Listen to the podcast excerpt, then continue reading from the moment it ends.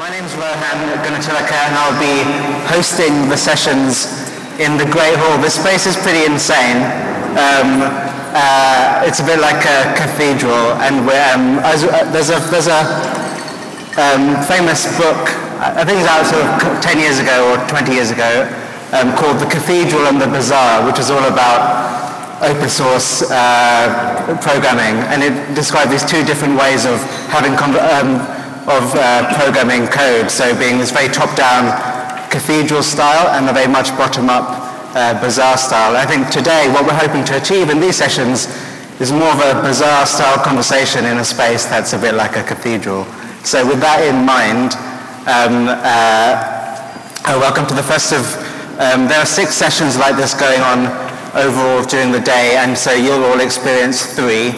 Um, and uh, the the topic of today's uh, session is, uh, of this particular session now, is user-generated content and social media, because there's a number of different lenses through which we can look at digital uh, R&D in the arts, and um, we had to come up with six, and this is the, the first one today.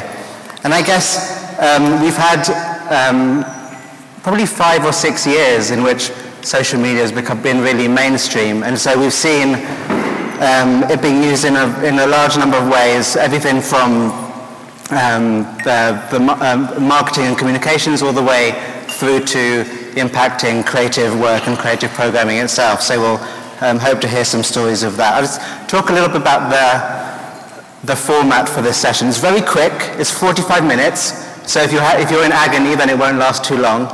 Um, um, and uh, what we're going to do, we've got three really great speakers on the panel, and they're going to give short um, presentation, short talks about their experience um, in this broad field of uh, social media and uh, uh, user-generated content. Um, and uh, they'll talk about what, what's working, what, what isn't working for them and their experiences.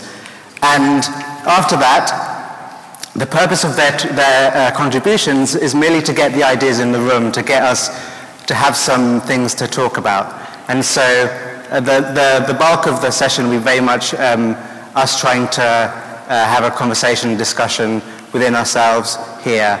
Um, so uh, be ready to, uh, if, if, at any one point during this session you're feeling angry or frustrated, um, or then this is a, this is a good sign. Um, it, it's, a, it's, a, it's a sign that uh, there's something you feel passionate about and there's something you want to share. So um, if, I, if uh, the um, being aware of one's sort of emotional response to this session could be an interesting way of looking at how, to, to how you can participate in as well. So, um, oh, a final thing before I introduce the speakers is that, uh, like I said, I'll be hosting three sessions in here. Um, if you hate how I've done this one, come and tell me about it, and I'll make it better for the second one. And if you hate that as well, then I'll come make it better for the third, uh, in the spirit of R&D, because that's what we're talking about. Um, so we have three speakers. Um, we have John McGrath, who's um, the founding, uh, or the, the, the first um, artist director of National Theatre of Wales. And previously he was here in Manchester with Contact for best part of 10 years, I understand. Uh, we have uh, Jane Burton um, from uh, Tate Media. She had, she's head of content and creative uh, director there. And Lawrence Chiles heads up uh, digital and design work um, with the, the the Royal Museums in Greenwich. There's, a, there's obviously a cluster of museums and sites there in Greenwich, and we're going to hear from them all in turn. So, uh, with your permission, I'll pass you over to John to share us a little bit of his experience. Thank you, Rohan. If I can start with an apology, I've been sneezing for the best part of the last 72 hours, so if our digital discourse is interrupted by my analogue nose. I uh, do apologise. Um, national Theatre Wales is a national theatre that was founded and created on a social network. Um, I'm going to tell you a little bit about the work that we've done and three um, lessons that I've learned in doing that work in the next five minutes. So that social network was set up in 2009, May 2009, um, very early in those five or six years that Rohan mentioned, where social networks have become very much at the center of what we understand as digital and the web. We started off with a Ning-based platform before we had a building, even an office, and on that platform we asked a question, What, should work, what sort of work should we do and where should we do it? And out of that there's been an ongoing conversation that you can still follow if you want to Google Community National Theatre Wales um, with many thousands of participants. There are about 4,000 different blog posts on there, all of them in some way still asking and answering that question, whether that's someone advertising their own show, someone commenting on one that I've made, or a big debate about the future of writing in Wales. We've attempted to put the digital question at the heart of all our creative ideas and decisions about our live work. So each show, at the very least, has a digital question at the heart of the conversation we have about it. Most spectacularly, perhaps, in terms of user-generated content, user-generated content. That happened with a show called The Passion that we did in the town of Port Easter 2011. Um, you can still find the archive, the, the living archive of that work at port-talbot.com.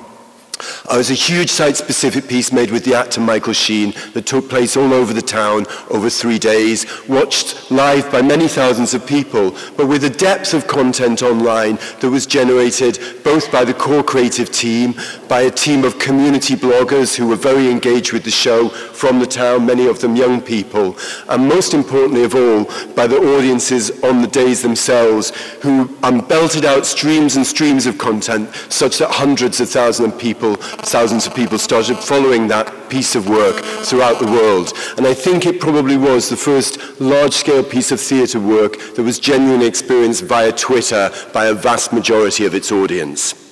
We keep on trying to innovate in what we do and we keep on trying to ask the question of our audience and of that core community who we address with our very founding question.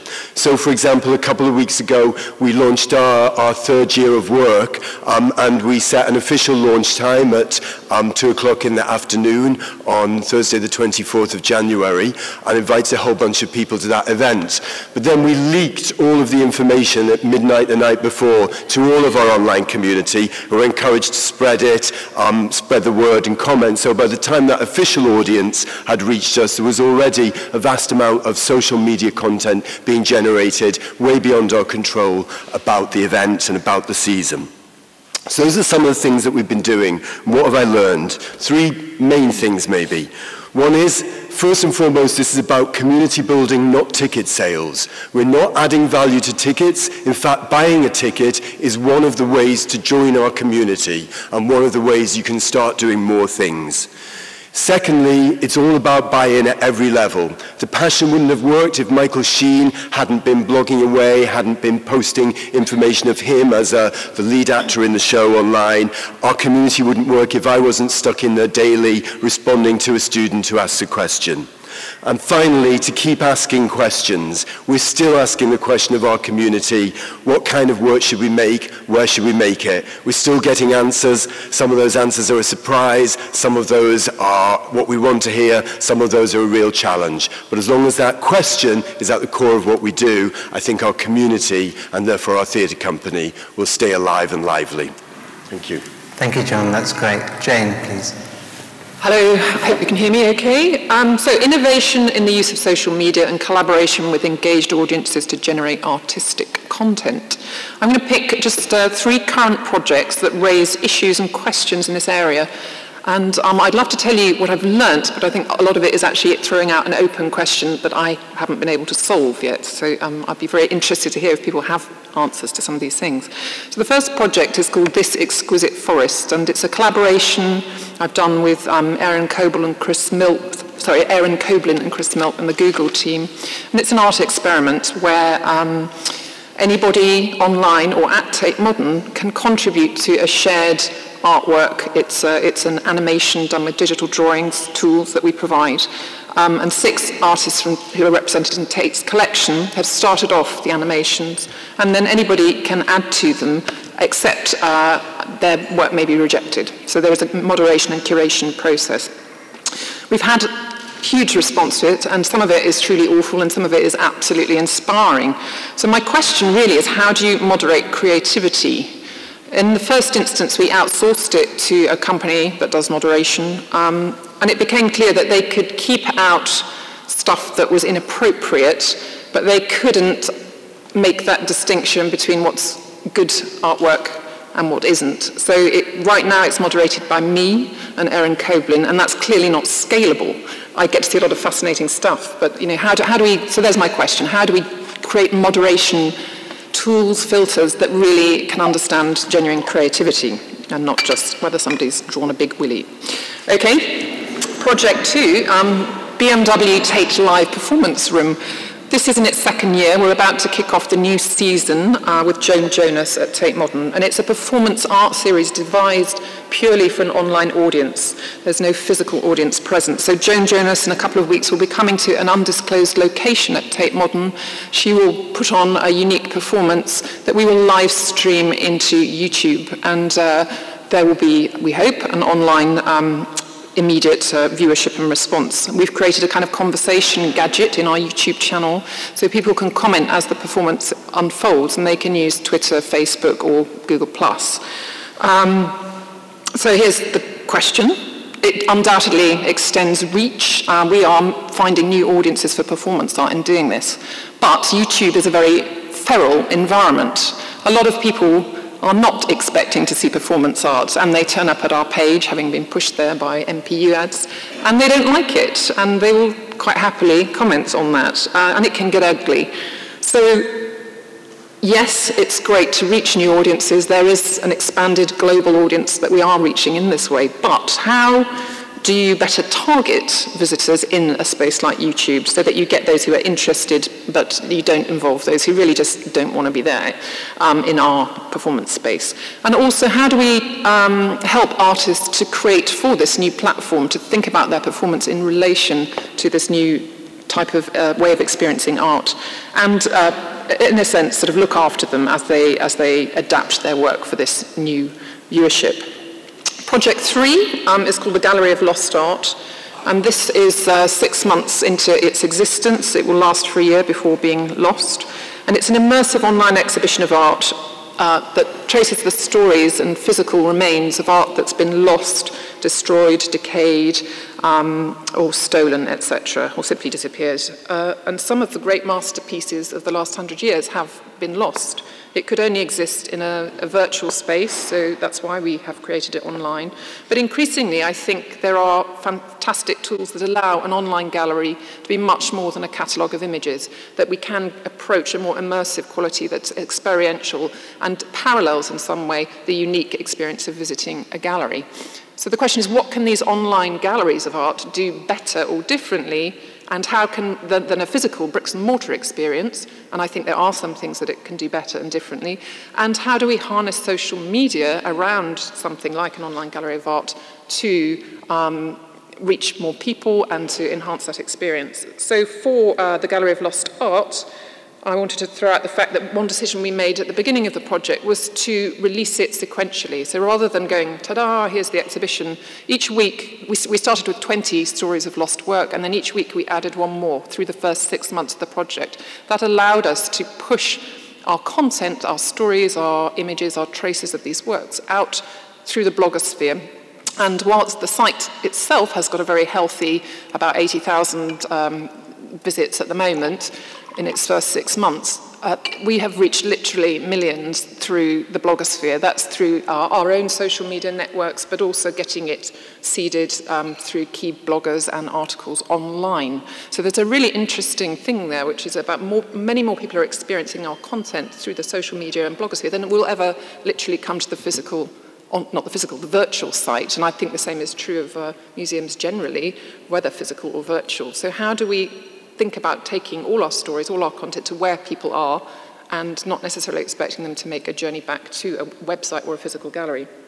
And just to throw one thing out there, uh, which I think is really interesting, Topshop, I discovered um, this week, has 1 million friends on Facebook and 10 million on the Chinese equivalent, which is called Weibo, or Weibo, excuse my pronunciation. What does that mean for museums and galleries and cultural organizations? Are we prepared to kind of follow the retailers, and clearly there is a, a real charge into the Chinese online market at the moment, and take what we have, what we can offer, to a truly global audience? Are we ready for that? Thank you. Thank you. Um, I hope everyone can hear me. Um, my main experiences of using social media for artistic, in inverted commas, content um, is really centered around using Flickr. We've had a long-standing relationship with Flickr, both um, using our own digitized content, but also as a competition platform for the Astronomy Photographer of the Year competition, now in its fifth year. As a group that's grown to over 10,000 members, which is a very vocal, loyal, creative community, and the competition runs annually, culminating with an exhibition at the Royal Observatory, displaying winners and shortlisted photographs across a number of categories.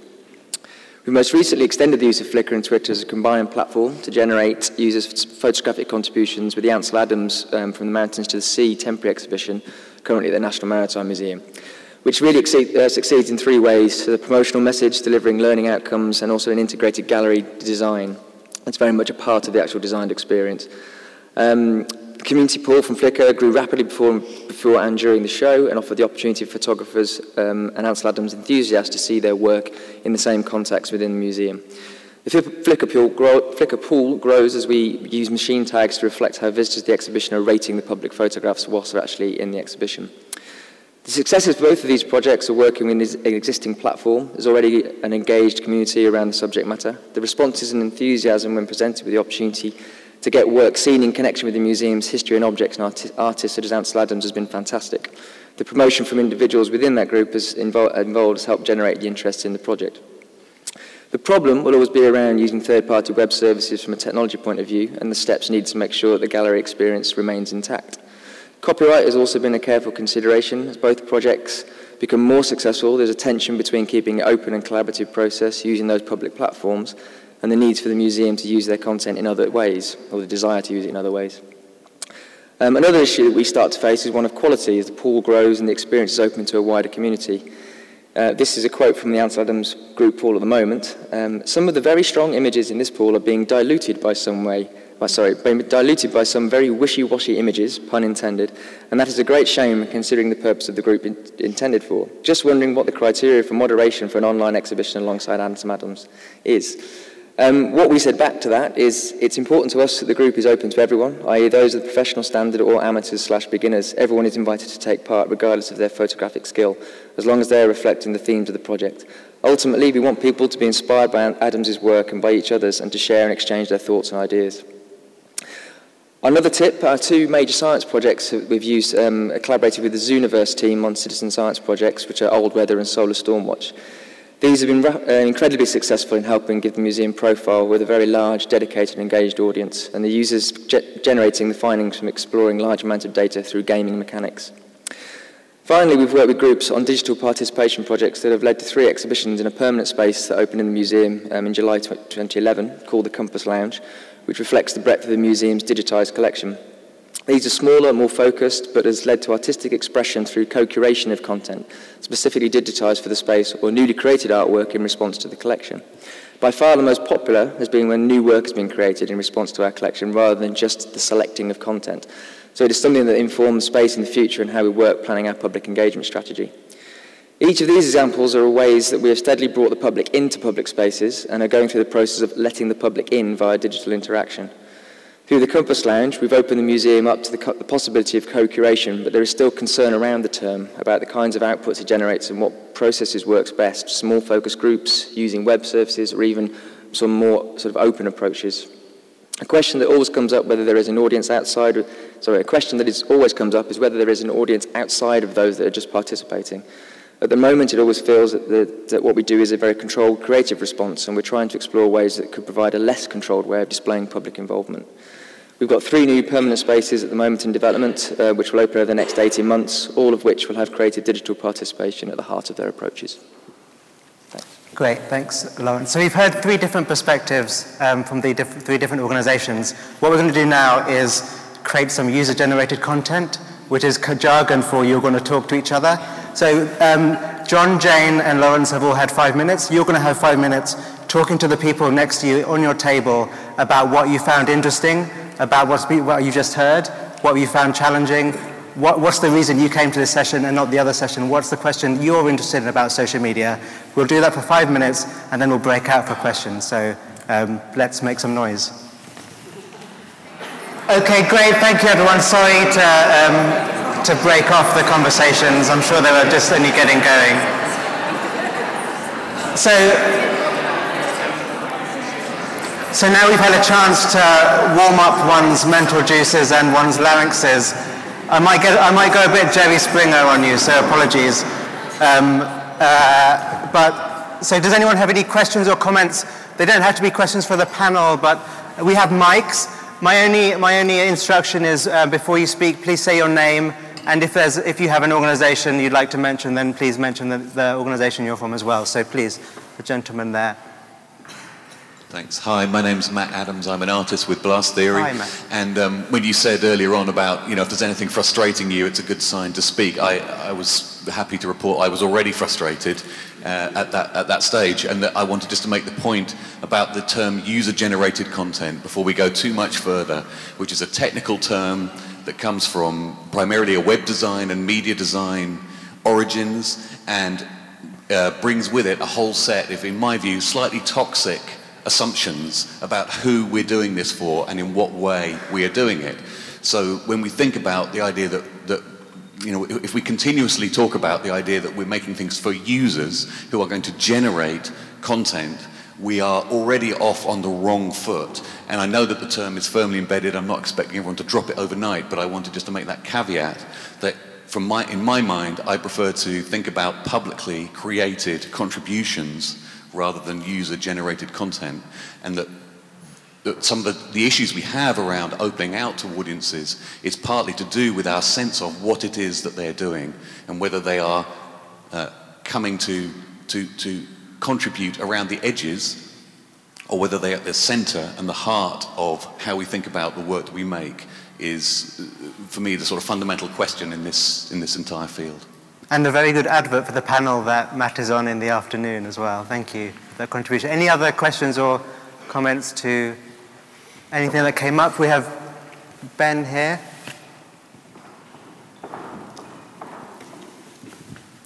Hi, I'm Ben Templeton from a small digital agency called Thought Den. Um, I'm interested in the practical differences between how you manage each platform in terms of Facebook and Twitter and blogs, because I think it's impossible to treat them all the same. And I'm wondering about yeah, how you practically manage those different platforms in your engagement with social networks. Great. Are there any responses from the, the panel on the platforms and also any comments with regards to the, the semantics of user-generated content and how that shapes our behavior and thinking? Um, I, I, would just say that, um, yes, you're right. I don't think the platforms can be treated equally. I think each type, whether it's Facebook, Twitter, YouTube, or emerging platforms, Pinterest, etc., etc., have their own etiquettes and their own communities. And we actually need to spend time kind of understanding who those people are, where they are, what, how they behave, and what, what they want from us, the museum, what we, how we become part of the conversation. So it's a bit like lots of different rooms with different people in having different conversations, and you wouldn't drop into the room and just blather out the same thing. You, you adjust the context. Um, we have a, a, social media team at Tate which is growing because it needs to. Um, every day there seems to be some new thing that I haven't heard of. There's Vine is new and interesting. I don't know if you've seen that, which is like a kind of video GIF that we're trying at the moment, and I think could have potential to become another way of um, engaging people with art and spreading our message and, and joining in but uh, it's pretty hard keeping up with it all, and I'm certainly not the expert. But luckily, there are people at Tate who do have the role of social media editors and uh, are the experts. Yeah. Um, I think it's about choosing the right tools for the right job and, and then setting the parameters within within that, that particular project. Um, but on a wider sense, I think we have a um, a museum-based uh, social media policy, and I think it's everyone's uh, role to get involved and to, to help with any project, basically, and that does and doesn't work, but is getting increasingly more so that um, everyone needs to be participating in it. Um, I'd agree that we need to be very aware of the different personalities of the different media. Um, as a small organisation, we probably have a total staff round about the size of the Tate social media department. That means that I think we also have to um, think about the personal affinities of the people who are on the staff. What do people enjoy ga- engaging with? What are their natural um, ways of conversing and of, of um, spreading and finding out their own information? So also trying to um, find the personalities that exist within the organization and how they um, match and relate to the different kinds of media that are available to work within. Can I ask a follow-up question, which is um, uh, around this idea of participation fatigue, and that often as a, um, uh, as a someone interested or a, a, community member of a particular organization, I'm often asked to do lots of things or I'm being reached out to. How do you get the incentives right so that you don't just annoy people by, um, hey, do make a video for this competition and so on? Like, because I think, um, uh, just, is, that a, is that a phenomenon you've experienced or is it? A... I think that links back to, to what Matt was saying. I think people um, engage if their engagement is meaningful. And if you're sending out a whole bunch of messages, oh, do this, you know, make a video of that, and actually, you know, really nobody is really watching them, or it's not being actually, it's, it's not affecting what the organization does. Is, is, my, is my contribution eh, changing in some way, on whatever scale, the actual organization, the, whole, the company, the, um, the thing as a whole. If it is, if it's likely to, if it has the potential to, then it will be a meaningful con- contribution. If it's something, as Matt says, around the periphery that's a project that someone wants to run in order to score some um, degree of participation or make some numbers, then ultimately that won't be meaningful and people will weary of it. Set tasks, make people do things, collaborative kind of approaches. We've got a We've got a mic? Can we get a mic to? Um, we have a sprinting mic coming your way. Yeah, hi, it's Stuart Dempster again from JISC. Uh, we've done a fair amount of work on um, social media and user engagement and things of that nature, and I think there's a, a risk here in terms of you know, this being, being considered to be uh, a buzzword, uh, and we see there are examples where social media strategies uh, tend to be broadcast only. So, in other words, it's the institution just broadcasting on the social web, um, amplifying its messages, and that's all fine and dandy without taking into account um, the real value of the social web, which is analytics. In other words, what impact, what difference does it make in terms of your online reputational management, for example. And it's quite interesting when you're looking at cultural heritage, how few organizations actually consider their online reputational management.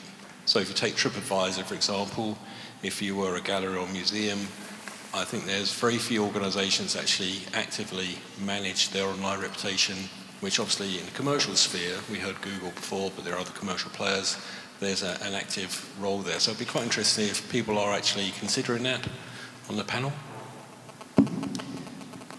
Um, just on the TripAdvisor thing, certainly for Tate, uh, we are looking at um, trying to improve things like, you know, uh, if, if, there's been a particularly awful posting about somebody's experience, let's hope that doesn't happen too often. We do actually try and monitor TripAdvisor and give a helpful response, and I think that's exactly what you're talking about, kind of curating your digital presence.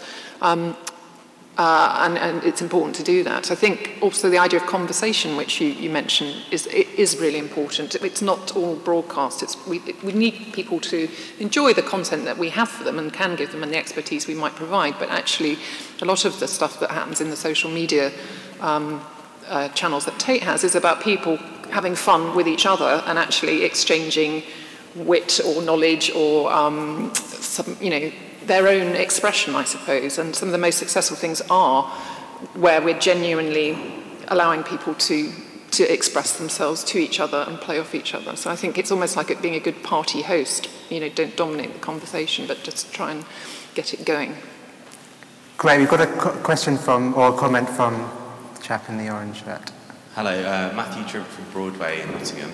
Um, it's a question or a sort of uh, a similar provocation to to Matt Adam's um, point, um, we very in our very brief discussion kind of talked a little bit about kind of value judgments, uh, and in the arts and artistic workers in the, the, precarious nature of their employment, I sort of wanted to ask a question about, um, you know, if people essentially contributing to the content of, a, of an institution, uh, you know, or even becoming part of your marketing team, so to speak, should these people be paid um, in some way? I mean, Jane, you referred to Aaron Koblin's work But, um, you know, Aaron Koblin made a number of pieces around kind of Mechanical Turk, the Amazon platform that people get paid, you know, a cent to draw a picture or, um, and so on. And I, yeah, I guess it's a question about the kind of power relationship between an institution and, um, yeah, its kind of user based, so to, as to use the term. I mean, I, th- I, think the prospect of being paid should always be part of a continuum, should be part of the continuum. So if you have a, a bunch of people behind, you know, a, a, digital wall that will always be on salary and others who are expected to contribute at a distance, I don't think that's healthy. If you have a, a more um, varied and vibrant network where people can shift um, from a position of, of voluntary involvement through to um, being supported, um, through to working for the organisation, and all those possibilities are there, then that I think is, is vibrant and possible. In terms of micro um, payments, that's not really something that, that we've addressed, but I don't know if you have. Um, in Astrophoto, we, we have an agreement with anyone who submits, and, and yeah, there's payment made to those people who submit content. Um, with the Ansel Adams, that isn't, we don't pay, and that's interesting that it's sitting as the, the content is sitting within a paid exhibition, um, but it's a small part of that paid exhibition, and all those contributors are made aware that, that there is no payment, but they were all ecstatic about being involved and being associated, so I think there's a trade off. Yes, we have a question here. It's in the front. Hi, I'm Stacey from the Young Vic. I we've touched on it a bit already, but I'm very interested in how you balance competing intentions behind your social media strategies. And so whether you kind of set particular targets and objectives for things like website traffic and conversions, and then balance that out with the playfulness and the engagement, or how that all falls into place. I, I think um, I think it's kind of an emerging ecology. I don't think we at Tate have quite figured it out yet. To be honest, I, am not sure who has. I think probably the retailers are much. You know, if you did look at Topshop or some of these people, you'd learn more from them than from the museum sector. But I think. Um, we certainly there, there are typologies of message that we have, and um, our, our very good social media editor breaks it down in a number of categories, and there's always one a week that is a sort of more fun and wit and uh, you know playful. There's always one that's going to be more content driven. There'll be one which is asking one a week will be asking for some kind of creative response or um, you know submit a photograph in response to a theme, that, and one might be, uh, you know, here's something you can win, or here's how you can get some, see something before everybody else, a sort of a, a nice giveaway thing. So I think um, you can kind of begin to construct plans that, and then work out how well those things do, and then do more of the ones that are good and less of the others. Uh, you can track, the analytics do now let you track um, what, to some degree where people are going after they've looked at your post. But I think it's quite hard to figure a conversion out in terms of who's actually then going to buy a ticket and come to an exhibition because um, often they're inside, you know, you don't necessarily get people leaving Facebook. Often their, their experience is in there and they don't necessarily want to come to the Tate website and buy a ticket. But maybe they do a week later when they remember they've just seen this great film about Lichtenstein and they want, you know, that might trigger it, but you can't track that kind of distant um, journey. Um, so the, the microphone's just there. Um, Chris Hammond from Full Circle Arts. Um, I was just going back to the, um, the the difference seems to me that when using social media, that that's very much is participation. And I think if you've been working in participatory arts or you look at the participatory work you've done real world, we always expect digital to be something completely different, where it's not, it's just a tool. So um, Matt's point and, and, and your point, John, about um, valuing what people uh, create and put forward because it, it can be quite a barrier actually for, for a lot of people. You know, a lot of people say, oh, well, no, actually people might laugh at me if I produce this or I do the other.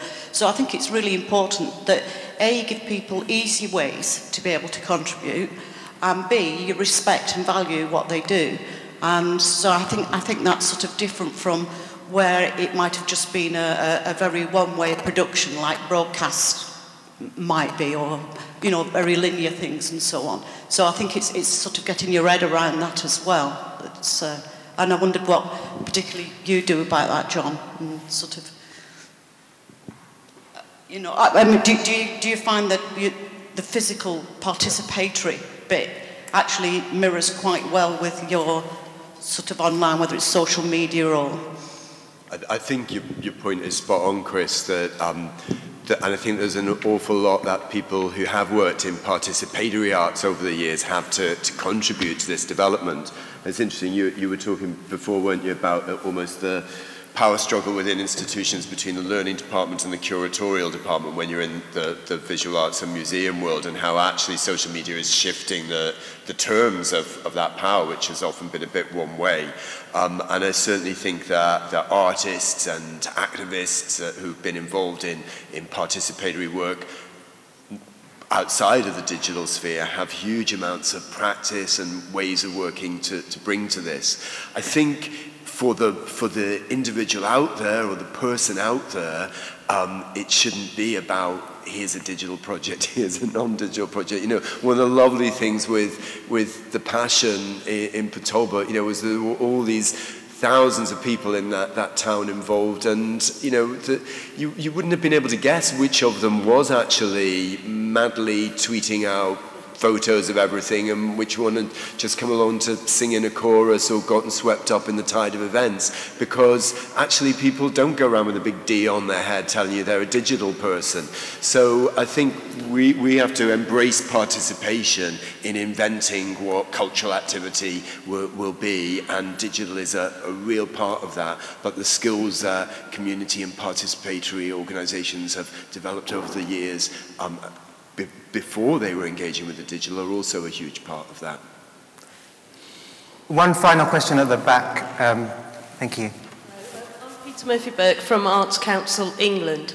I'm based in Birmingham where there's a lot of hyper-local blogging and by its very essence it's on a voluntary basis and it's about people's opinions. So I was wondering what, how the panel deal with criticism is that an active part of your social media policy? Do you just dismiss it?